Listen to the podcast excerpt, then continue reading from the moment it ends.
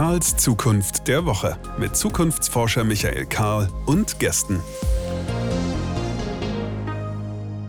Herzlich willkommen hier, Karls Zukunft der Woche, die kleine feine Nische, in der wir das Gespräch über die Zukunft pflegen. Schön, dass ihr da seid, auch an einem Tag wie heute, der für die halbe Republik zumindest ein Feiertag ist. Ich bin gespannt, wie sich das in den Zugriffsstatistiken niederschlagen wird, normalerweise, wir veröffentlichen immer donnerstags morgens um fünf und ein ganzer Schwung Zugriffe ist immer sofort binnen der ersten Stunde.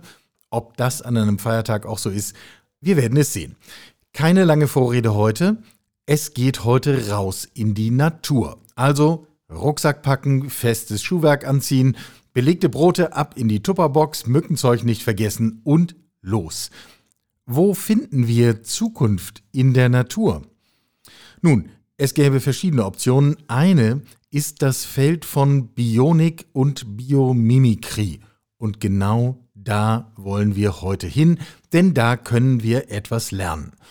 Das hat auch dieses Prinzip von Bionik, also sich Dinge in der Natur technisch abzuschauen, hat ja auch schon vielfach funktioniert woher sind wir auf die Idee gekommen, dass ein Ding, nennen wir es Fluggerät oder Flugzeug, überhaupt fliegen kann? Nun, wir haben es uns bei den Vögeln abgeschaut, wie das geht. Angeblich Da Vinci himself, der genau diesen Gedanken angewandt hat. Aber man muss es schon präzise sagen, es geht ja eben nicht um die Inspiration an dieser Stelle. Nach dem Motto, wenn die Vögel fliegen können, dann können wir das schon lange und dann finden wir einen Weg, wie das geht, sondern tatsächlich um die technische Lösung im Detail. Wie ist die Oberfläche, um Schmutz und Feuchtigkeit abzuweisen. Wir kennen diesen Lotus-Effekt. Wir haben uns die Organisation von Bienenschwärmen angeschaut und wie sie kommunizieren. Ameisen sind auch ein gutes Beispiel. Oder ganz schlicht, das Rückstoßprinzip, mit dem Raketen ins Weltall fliegen, ist imitiert von der Fortbewegungsart von Quallen und Oktopussen, die genau dasselbe unter Wasser machen. Manchmal kann man sich ja nicht des Eindrucks erwehren, dass der eine oder die andere sich von Quallen auch das Prinzip abgeschaut hat, wie man de facto ohne Gehirn über viele Millionen Jahre sehr gut existieren kann. Das ist aber eine andere Frage, die müssen wir hier Gott sei Dank heute nicht klären. Bislang beschreiben wir hier den Bereich der Bionik, also technische Lösungen, die in der Natur vorhanden sind die wir imitieren. Davon nochmal unterschieden ist das, was wir Biomimikrie nennen. Geht einen Schritt weiter. Arndt Pechstein, Experte für genau diese Fragen von Biomimikrie und Bionik, erklärt den Unterschied zwischen beiden so. Was Biomimicry darüber hinaus macht, und das ist der Unterschied, das macht genau den gleichen Prozess, schaut in die Natur, versteht, abstrahiert, überträgt, hat aber dabei eine systemische Herangehensweise und fragt immer ganz auch dieses, diese Grund, Haltung und ein Werteprinzip, wie können wir sinnvoll und verantwortungsvoll Lösungen schaffen. Also nicht nur intellektuell die Natur ausbeuten, indem wir Business as usual machen und vielleicht optimieren eine schlechte Lösung, sondern mit Biomimicry oder Biomimicry im Deutschen komplett Lösungen neu denken und Alternativen schaffen, die besser und gut sind, orientiert an der Natur und nicht nur für uns Menschen gut sind, sondern planetarisch gut. Arndt Pechstein, Neurowissenschaftler. Er war auch einer der ersten, der dieses Prinzip von Biomimicry überhaupt nach Deutschland und Europa gebracht hat, um es hier anzuwenden, eben nicht nur auf Produkte, Services, Dienstleistungen, sondern eben auch auf Organisationsfragen von Unternehmen, aber auch von Kommunen, von Gesellschaft. Wir können das im Grunde durch alle möglichen Ebenen durchdeklinieren. Wie das geht, warum es sich lohnt, sich und andere durch die Natur inspirieren zu lassen, warum wir nach 200 Jahren Industrialisierung und damit eher der Bewegung Entfernung von der Natur ausgerechnet dorthin zurückgehen sollten, um uns schneller, nachhaltiger und innovativer entwickeln zu können. Genau das habe ich mit Arndt besprochen. Herzlich willkommen, schön, dass du da bist. Hallo, ich freue mich. Machen wir es doch zu Anfang noch einmal sehr konkret. Ich könnte einer Bionik-Logik folgen. Dann würde ich mir zum Beispiel anschauen, wie sind Knochen in Tieren strukturiert, von der Form, vom Material. Ich könnte das imitieren und könnte damit Fahrzeuge bauen, die sind dann leichter, für die brauche ich weniger Rohstoffe, die sind möglicherweise auch mit weniger Energieaufwand herzustellen. Dann stecke ich vielleicht trotzdem denselben V8-Motor vorne rein und am Schluss ist es ein Auto. Trotzdem habe ich ja was Gutes geschafft. Ich brauche weniger Ressourcen, ich habe weniger Aufwand, es geht irgendwie eleganter und leichter. Ich habe mir dann allerdings noch nicht die Frage gestellt, wie wollen wir eigentlich Verkehrsströme in Städten organisieren? Wie wollen wir eigentlich Mobilität entwickeln? All diese Fragen zu stellen, würde ja bedeuten, einen ganzen Schritt weiter zu gehen. Und genau da sind wir dann bei Biomimicry, richtig? Absolut richtig. Also es geht darum, nicht zu sagen, wie können wir das Auto optimieren, wenn wir eigentlich feststellen müssen, dass das Auto für die Innenstadt des 21. Jahrhunderts nicht mehr zeitgemäß ist, dann müssten wir vielleicht mal nachdenken, wie können wir Stadtmobilität komplett neu denken. Und äh, da vielleicht auch ein kompletter Paradigmenwechsel im Denken. Es geht nicht mehr nur darum, wie können wir nicht schädlich sein, sondern die Frage, wie können wir nützlich sein. Und das ist eine komplett andere Herangehensweise, die zu komplett neuen Lösungen führt. Jetzt hängt man ja mit Komplexität hier und da auch Menschen ab. Ähm, äh, du hast mir erzählt, du begleitest Organisationen bei Entwicklung, bei Fragen von, wie, wie man sich aufstellt. Da sollten wir gleich noch drüber reden, was wir denn für Organisationsentwicklung aus genau diesen Prinzipien lernen können. Aber hast du manchmal mit, dem, mit so einem Abfallen zu tun, dass Leute dir sagen, naja, auf einer gesellschaftlichen Ebene finde ich das total relevant, aber wenn es bei uns um das Unternehmen geht, dann ist das eigentlich, dann, dann wollen wir es gerne ein bisschen handfester haben? Also es wird auch handfester und es muss auch handfester werden. Das ist ein ganz wichtiger Punkt. Es darf nicht auf einem Abstraktionslevel bleiben, dass es theoretisch ist und nicht verstanden wird, sondern es muss greifbar und äh, umsetzbar werden. Das ist ganz wichtig. Aber ähm, die Herausforderung, vor der wir stehen im 21. Jahrhundert, wir bezeichnen die auch als VUCA-Welt, also volatil und unsicher und komplex und, und mehrdeutig, besteht darin, dass wir in der Regel für sogenannten Wicked Problems stehen, also Probleme, die eben in der Natur komplex sind. Und die können wir nicht erschlagen mit einfachen Lösungen. Wir können auch darauf nur komplexe Lösungen finden. Es ist einfach systemtheoretisch nicht anders möglich. Es gibt aber Lösungen dafür und deswegen wird auch nicht umsonst, auch wenn es oft vielleicht falsch gemacht wird und, und sehr äh, polemisch in irgendwelchen Management-Magazinen von Diversität und cross-funktionalen Team gesprochen, aber systemtheoretisch gesehen ist das der einzige Ansatz und die einzige Möglichkeit, Komplexität kann man nur mit Komplexität begegnen. Und dadurch kann man dann Komplexität manageable machen, also äh, handhabbar und damit umgehen und dann runterbrechen, für wen, mit wem gestalten wir die Lösung und wie können wir, und da sind wir dann bei dem, was du ja auch schon angesprochen hast, Organisationsentwicklung, eben nicht auf lange Sicht planen und eigentlich vorhersehen wollen, wie es aussieht, sondern eben iterativ mit kleinen Tests und ausprobieren, uns an die immer richtigere und bessere Lösung rantasten. So, jetzt machen wir das mal ähm, sehr konkret und so Schritt für Schritt. Ähm, wir hatten zuerst über dieses Mobilitätsbeispiel gesprochen. Vielleicht ist das ein bisschen abgelutscht, aber es ist halt so schön greifbar und jeder hat sofort ein Bild vor Augen. Also bedienen wir uns nochmal daran was würden wir jetzt Schritt für Schritt sehr konkret aus dem Vorbild, der Vorbildwelt Natur lernen, wenn es um die Frage geht, wie wir zum Beispiel urbane Mobilität organisieren wollen? Das ist eine schöne Frage, weil wir haben uns genau mit dieser Frage beschäftigt. Vor einigen Jahren mit einem großen OEM haben wir an dem Thema Ich führe Berlin als Case Study ganz konkret gearbeitet. Wie kann das aussehen? Findet man auch übrigens alles online äh, und Open Source. Aber äh, die Frage, also zentrale Fragen, die man sich stellen muss, sind funktionale Fragen. Auch nur dann kann ich ja in der Natur schauen, wie funktioniert das. Natur löst Probleme durch Multifunktionalität zum Beispiel. Ein Aspekt könnte also sein, wie kann ich ein Fahrzeug nicht nur so bauen, dass ich da drin Personen befördere, sondern dass ich durch kleine Veränderungen, zum Beispiel in Nicht-Peak-Zeiten, also nicht zur Rush-Hour, auch Cargo, kleine Cargo transportieren kann. Wie kann ich durch ähm, auch die Möglichkeit der Modularität, auch wieder ein Prinzip, was die Natur sehr häufig verwendet, das Problem lösen, dass wir derzeit Autos haben, die mit vier bis fünf Personen fahren könnten, tatsächlich in Berlin aber 1,3 Personen haben. Das sind alles Probleme, Ressourcenprobleme. Wir nutzen die nicht sinnvoll. Das ist weder effektiv noch effizient und kann viel besser genutzt werden durch Modularität. Eine andere Frage, wie können wir Infrastrukturen anders nutzen? Wir haben eine Infrastruktur, die U-Bahn, jetzt in Berlin auch wieder, die ist zehnmal teurer als eine Straße, ist aber auch nicht ausgelastet, ist aber eine sichere Trasse zum Beispiel für autonomes Fahren. Da könnten wir zum Beispiel Probleme lösen, die wir derzeit haben, wo bestimmte Technologien nicht eingesetzt werden können. Also wie können wir infrastrukturieren, äh, Infrastrukturen hybrider denken und nutzen und Übergänge schaffen und nahtlosen Übergang sogar von der horizontalen in die vertikale, also Door-to-Door-Mobility und solche Sachen. Also es ist komplett neu gedacht und funktional gedacht und eben nicht produktbezogen und äh, einzelne Subprodukte ähm, klassifiziert.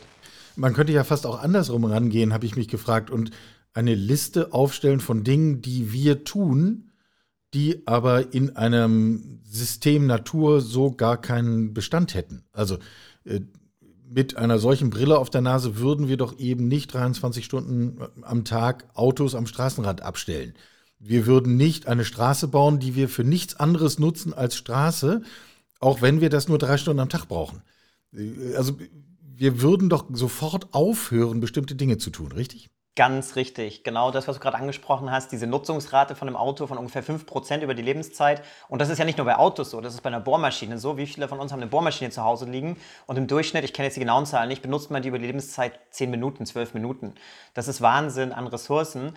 Und dieses Sharing, die Sharing Economy, die, wir, die sich auch entwickelt, äh, ist was, was zum Beispiel genau auf diesen Prinzipien basiert. Wie können wir Ressourcen sinnvoll nutzen und verteilen und nicht nur binden und dann im Prinzip ungenutzt liegen lassen? Und das sind alles solche Fragen, die wir uns stellen müssen, mit wachsendem Bevölkerungs, äh, Bevölkerungsanzahl, mit zunehmender Ressourcenknappheit und der Verantwortung, die wir eben haben gegenüber genau dieser Zukunft, über die wir sprechen. Also wir wollen ja eigentlich nach vorne schauen und weniger nach hinten. Aber ich stelle mir schon die Frage, wann sind wir Menschen eigentlich auf die Idee gekommen, äh, uns von unserer Umwelt so abzukoppeln, dass wir genau diese Dinge nicht mehr tun, sondern wir schlechtere Lösungen umgesetzt haben? Ja, die Antwort ist relativ einfach. Das kam ungefähr 150, 200 Jahre äh, oder vor 150, 200 Jahren ähm, die Aufklärung und Industrialisierung. Die hat uns gelehrt, den Verstand zu benutzen, Spiritualität und alles, was eben auch uns vielleicht mit Natur verbindet, jenseits von Religion, eigentlich als nicht messbar äh, oder nicht in dem Sinne messbar und diese Verbundenheit irgendwie abzulegen und es alles sehr klar und messbar und strukturierbar darzustellen, auch zu trennen. Dann kam im 20. Jahrhundert äh, durch die Industrialisierung der Terrorismus, der das noch mehr verstärkt hat, ein Bildungssystem, was damit einhergeht. Und damit denken wir in genau diesen Schubladen, in diesen Silos, in den Segmenten. Und dieses systemische Denken, diese Zusammenhänge, das zu verstehen und auch, dass wir ein Bestandteil eines planetaren Ökosystems sind, von dem wir abhängig sind, das ist nicht in uns drin mehr als äh, sozusagen konditionierte ähm, Bürger und Bürgerinnen. Nun haben wir ja oft Prozesse, wo, also sozusagen das Glas auf den Boden werfen und es damit kaputt machen, ist sehr viel leichter, als hinterher sich fragen, wie kriege ich das Glas wieder funktionsfähig auf den Tisch. Ähm, haben wir hier auch diesen Effekt, dass sozusagen der Schritt hin in eine standardindustrialisierte, mit Standardprozessen ausgestattete, terroristische Welt war relativ leicht auch mit unmittelbarem Nutzen, jedenfalls für, für bestimmte Teile der Bevölkerung verbunden.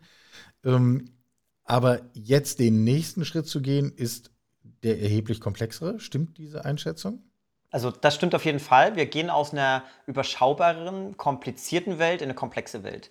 Ähm, wir waren aber nicht immer in einer, in einer vermeintlich linearen, komplizierten Welt. Wir waren auch schon mal vor der Taylor-Zeit in einer komplexen Welt, die sah nur anders aus. Da gibt es ein schönes ähm, Modell, die Taylor-Wanne, die ähm, aufzeigt, dass wir in der Zeit der Manufaktur der Handwerkerbetriebe auch schon mal hohe Komplexität hatten. Da wurde individuell gefertigt. Da, wurde, da hat man nicht auf Vorrat produziert und gehofft, dass irgendjemand vorbeikommt und das Ding kauft, sondern man hat individuell angefertigt. Das war lokale Komplexität, Individualität Ausbildung äh, von Produkten und äh, Dienstleistungen auf Kundenbedürfnisse. Dann kam der Terrorismus, alles wurde standardisiert, massenproduziert in leere Märkte, die sich zunehmend verdichtet haben. Und jetzt sind wir wieder in einer Welt durch Globalisierung, wo Märkte gefüllt sind, wo ganz schnell neue Wettbewerbe selbst bei neuen Sachen entstehen. Und da brauchen wir wieder Methoden, die mit Komplexität umgehen können. Und das ist immer schwerer, braucht aber komplett andere Methoden als eine komplizierte und einfache Welt. Ich muss einfach, ich kann nicht vorhersagen, ich kann nicht mehr mit Best Practices arbeiten, ich kann auch nicht mehr mit Experten ausschließlich arbeiten. Ich muss mit ähm, Experimentieren arbeiten, mit agilen Methoden. Ich muss ausprobieren, ich muss kollaborativ arbeiten. Das sind ganz andere Herangehensweisen, die auch wieder, und da, wenn wir das metaphorisch vergleichen, aus der Maschinenmetapher in die organische, in die Lebensmetapher reingehen. Denn so funktioniert Leben über Komplexität. Das ist jetzt eine, eine kleine, aber wie mir scheint, folgenschwere Verschiebung. Wenn man irgendwo etwas über äh, Bionic liest, Filme sieht, äh, alle möglichen Umsetzungen davon, dann hat das immer so einen Hang von, naja, guck mal, hier ist doch eine faszinierende äh, Technologie, was man alles Tolles machen kann, Klammer auf, oder aber eben auch wieder lassen kann und dann wenden wir uns wieder den wirklichen Problemen zu. Du sagst, wir stehen eigentlich gar nicht vor der Wahl, ob wir uns in eine solche Welt von komplexen systemischen Zusammenhängen begeben wollen, sondern die Herausforderungen kommen ganz von alleine auf uns zu. Und wir stehen nur vor der Frage, welcher Mittel bedienen wir uns eigentlich, um diesen Herausforderungen zu bestehen. Insofern ist es eher von dem Problem getrieben und äh, so etwas wie Biomimicry wäre eine mögliche Antwort darauf oder ein Instrument, um eine Antwort zu finden ähm, und nicht umgekehrt. Richtig, also die Realität können wir nicht ändern. Wir leben einfach in einer zunehmend komplexen und beschleunigten Welt. Das ist so. Wir haben also nicht die, äh, uns, steht nicht die Option zur Verfügung, ob wir unsere Herangehensweise ändern, sondern wie und wie schnell. Wir müssen es tun. Wenn wir es nicht tun, sind wir als Gesellschaft, als Organisation, auch als Individuum irgendwann abgehängt. Und das merken wir auch zunehmend. Deswegen sehen wir ja auch viele der Ausprägungen, die wir jetzt politisch, gesellschaftlich, auch organisatorisch sehen, wo Unternehmen auf einmal verschwinden, wo Menschen überfordert sind, resignieren, auch polarisieren. All diese Effekte, die wir sehen, sind Begleiterscheinungen dieser zunehmenden Komplexität, aber auch mit dem falschen Umgang dieser Komplexität. Das heißt, um das äh, jetzt äh, eben anders anzugehen und nicht zu sagen, was, was geht denn alles nicht, wir müssen, und das ist schon ein Punkt, wir müssen eben schauen, wo wollen wir hin und wie können wir Leute mitnehmen. Also wir brauchen Visionen, wir brauchen positive Zukunftsbilder. Deswegen ja auch in diesem Podcast, darum geht es ja auch genau zu schauen, wie können wir eine positive Zukunft denken und gestalten. Das ist jetzt eigentlich mein Satz an dieser Stelle, ja, dass wir die positiven Zukunftsbilder brauchen, stimmt? Und das Zweite ist, wie können wir Menschen mitnehmen und befähigen, zu aktiven Treibern dieses Wandels zu werden. Und ähm, das funktioniert dann als drittes nur kollaborativ. Also nur gemeinsam können wir das schaffen. Auch das ist wieder aus der Komplexitätsforschung und der Systemtheorie ableitbar, dass eben genau das, was ich vorhin schon sagte, komplexe Zusammenhänge nur in Netzwerken und kollaborativen Gefügen betrachtet und gelöst werden können. Mhm. Äh, jetzt gehen wir mal den Schritt von diesen äh, ganz handfesten Produktlösungen oder äh, Herausforderungen wie, wie Mobilitätsnetzen hin zu Fragen von Organisation und unternehmerischen Fragestellungen. Mhm. Jetzt Machen wir es aber ebenso handfest, bitte. Wie würden wir jetzt aus dem, was wir um uns herum sehen, wo wir uns inspirieren lassen können, wo wir auch eine Idee davon bekommen, wie wir genau diese Komplexität erhalten und sie nicht zertrampeln, ähm, wie mache ich daraus eine Organisationsstruktur? Mhm. Also wir müssen erst mal raufschauen, wie ist unsere Organisation derzeit aufgebaut. Und viele klassische Organisationen sind eben aus diesem Terrorismus, den wir eben besprochen haben, kommend, eher segmentiert in einzelne Funktionssilos, in einzelne Funktionsabschnitte, Schubladen. Dann gibt es die einen, die machen Marketing, die anderen machen Kommunikation in einer anderen Form, dann gibt es einen Verkauf, dann gibt es eine äh, Produktentwicklung und ganz wenig Kommunikation dazwischen. Da kann ich aber nicht erwarten, und auch das ist wieder erklärbar, einfach aus den Zusammenhängen zwischen den einzelnen Elementen, dass ich am Ende ein rundes Produkt habe, was tatsächlich die Kundenbedürfnisse auf lange Sicht trifft. Einfach weil es da immer Abstimmungs- Verzögerungen zum einen gibt. In einer beschleunigten Welt wird das zunehmend zum Problem, aber andererseits auch Missverständnisse oder Kommunikationsverluste, Informationsverluste.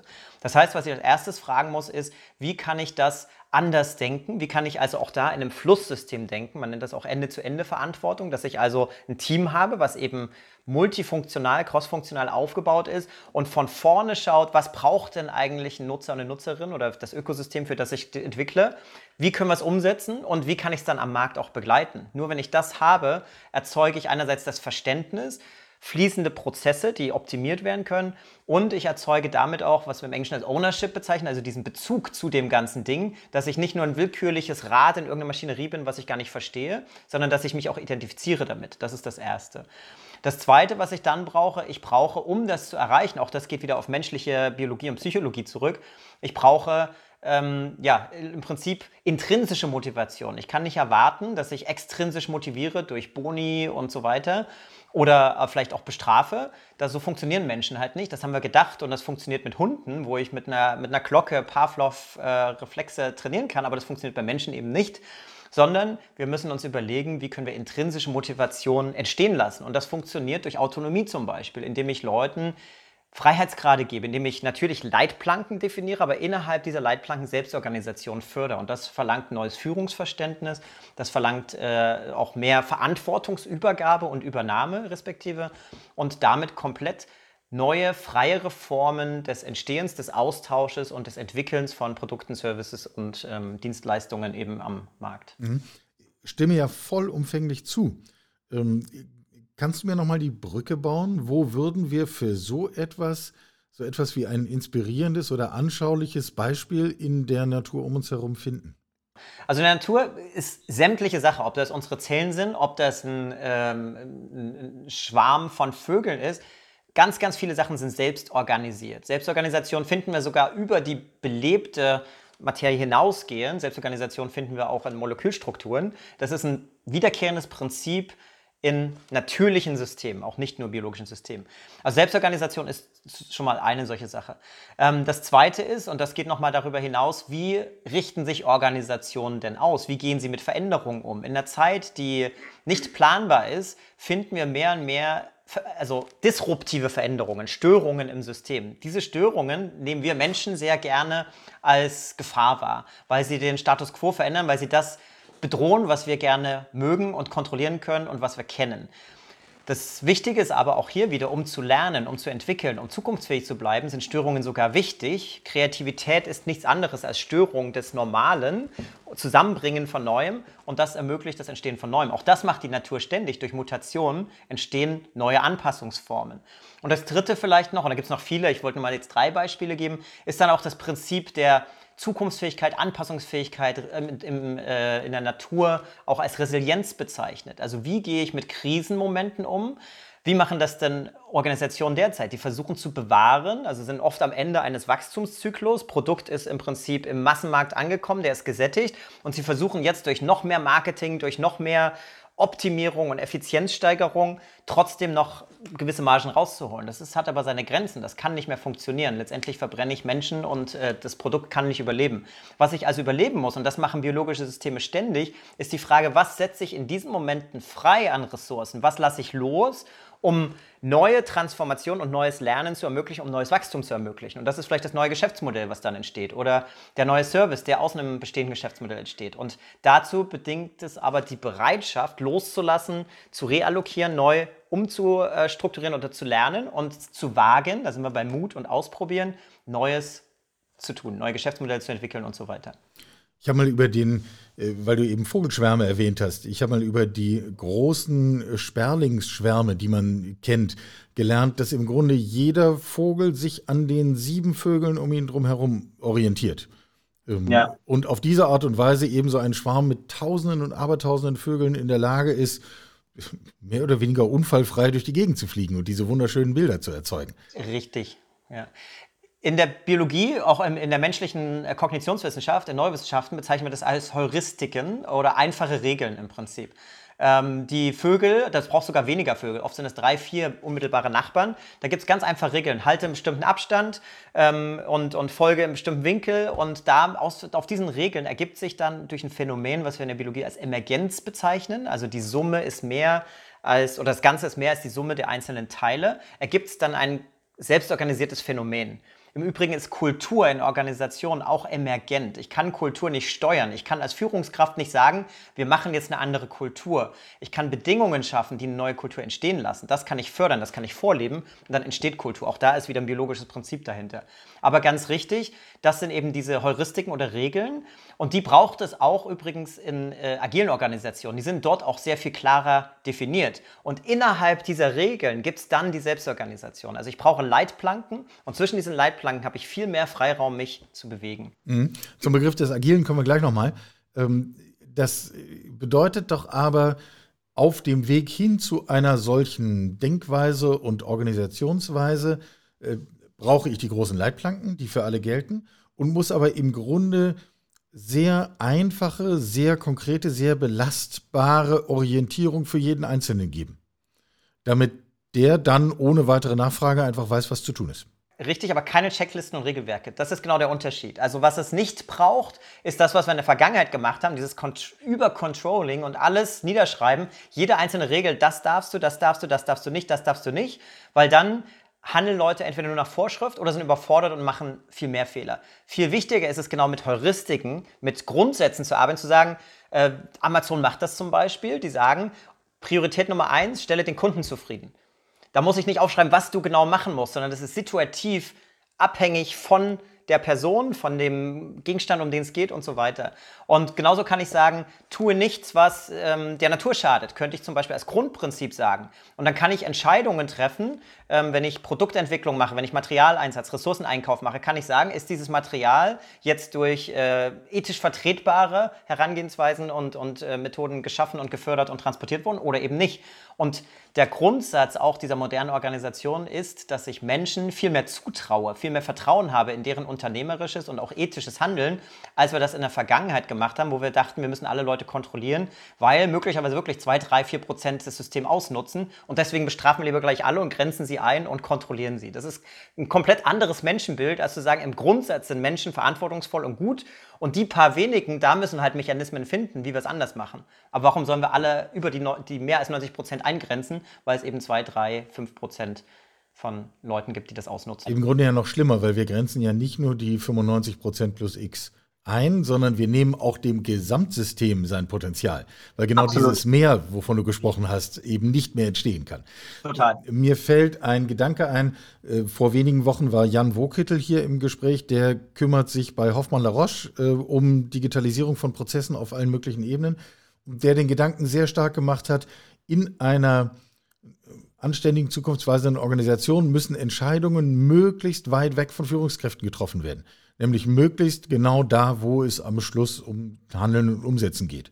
Ähm, und das knüpft ja hier genau an, äh, weil das eine führt ja zu dem anderen. Absolut richtig. Also gerade wo es um Entscheidungen geht, auch das ist ja ein sehr relevantes Thema in vielen Organisationen, auch ein wiederkehrendes Muster, wo Leute sagen, wir kommen nicht zu guten Entscheidungen und es ist viel zu langwierig und träge.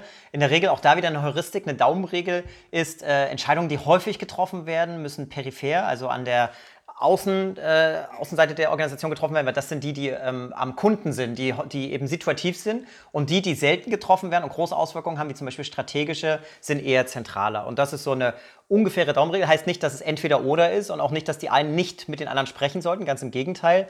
Aber es, es gibt halt da eine Verschiebung. Und das ist wichtig zu beachten, wenn es darum geht, Organisationen zu Plan ist jetzt vielleicht das falsche Wort, aber vorherzusehen und zu, zu, zu äh, strategisch äh, zu organisieren und schon zu planen. Aber wie machen wir das eben auch, wie brechen wir das runter auf eine Welt, die eben nicht über ein Jahr oder zwei oder fünf Jahre vorhersagbar und statisch planbar ist?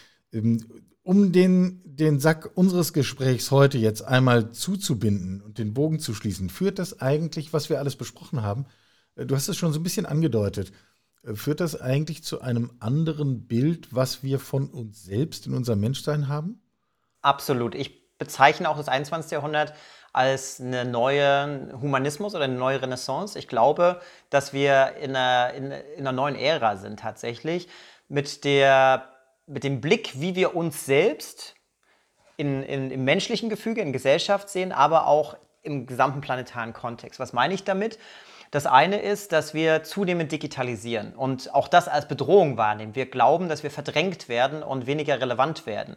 Meine, mein Ansatz des Denkens an Zukunft ist, dass je mehr digitalisiert wird, umso wichtiger werden die menschlichen Kompetenzen und Fähigkeiten, weil das zeichnet uns aus und macht uns besonders. Das können Maschinen nicht kopieren.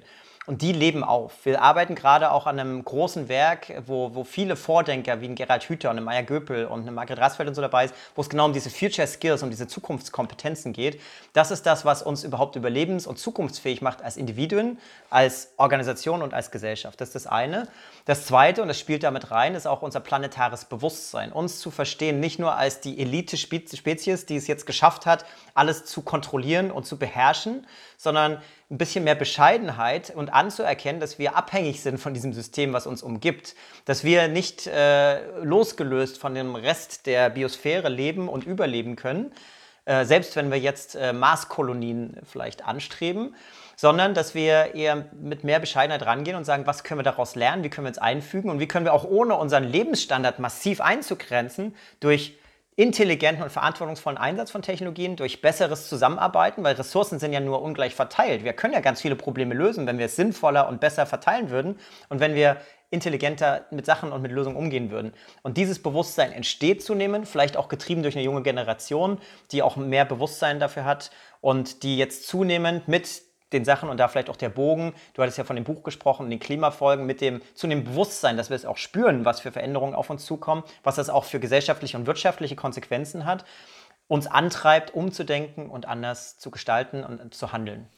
Du hast ein paar Minuten zurück positive Zukunftsbilder eingefordert. Ich würde genau das, was du jetzt gerade geschildert hast, als ein ebensolches sehen. Insofern, du bist schon mal an Bord. Ich äh, teile das. Insofern finden wir uns da. Und äh, insofern bleibt mir nur zu sagen, äh, danke fürs Gespräch, bleib gesund. Ebenso, Dankeschön, hat Spaß gemacht. Vielen Dank. Soweit Arndt Pechstein.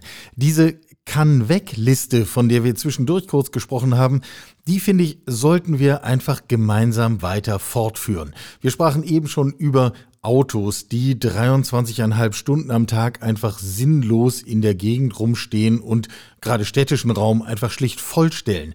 Straßen, die ungenutzt asphaltiert sind, jedenfalls die 21 Stunden am Tag, an denen eigentlich kaum Verkehr über sie rollt. Wie gehen wir eigentlich mit öffentlichem Raum um? Geräte, die wir zu Hause stehen haben, die wir in Summe wenige Minuten nutzen, bevor wir sie 20 Jahre später entsorgen oder das Gefühl haben, jetzt brauche ich wirklich mal eine neue Schlagbohrmaschine. Und ich spreche hier als Täter. Ich brauche genau diese Schlagbohrmaschine, wissend, dass ich sie am Schluss auch wieder nur überschaubare Minuten nutzen werde. Wir könnten diese Kann-Weg-Liste natürlich auch auf unsere Krisenerfahrung übertragen, also auf die aktuelle pandemische Erfahrung.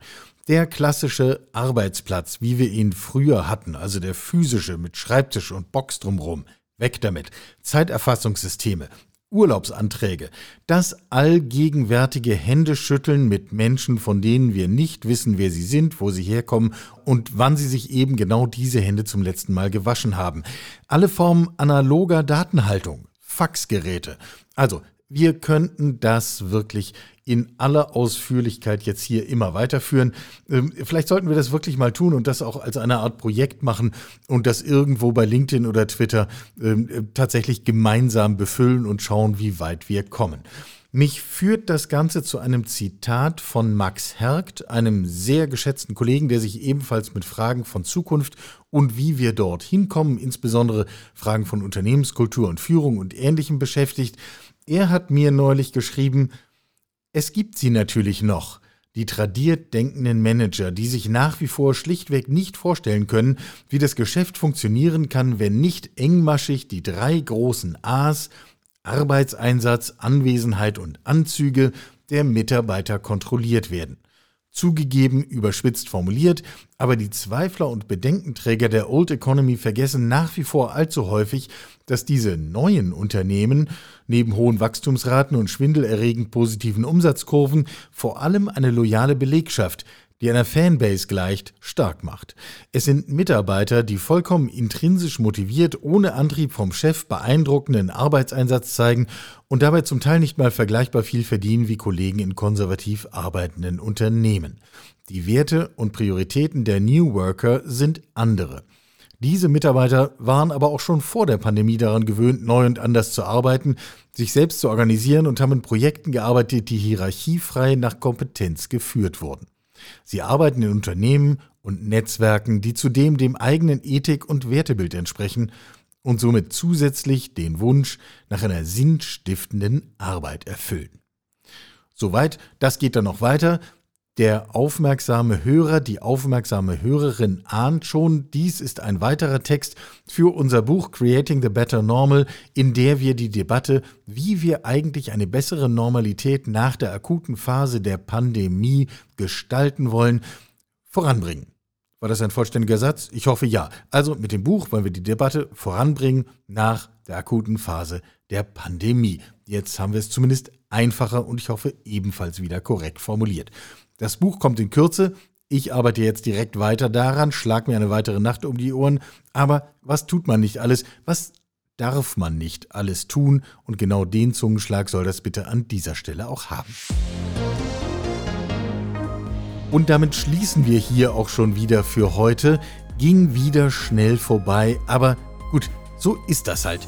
Ich freue mich über jeden und jede von euch, der oder die dabei ist. Ich freue mich über jede Form von Feedback, lobend, kritisierend, anregend, ergänzend, hinweisend.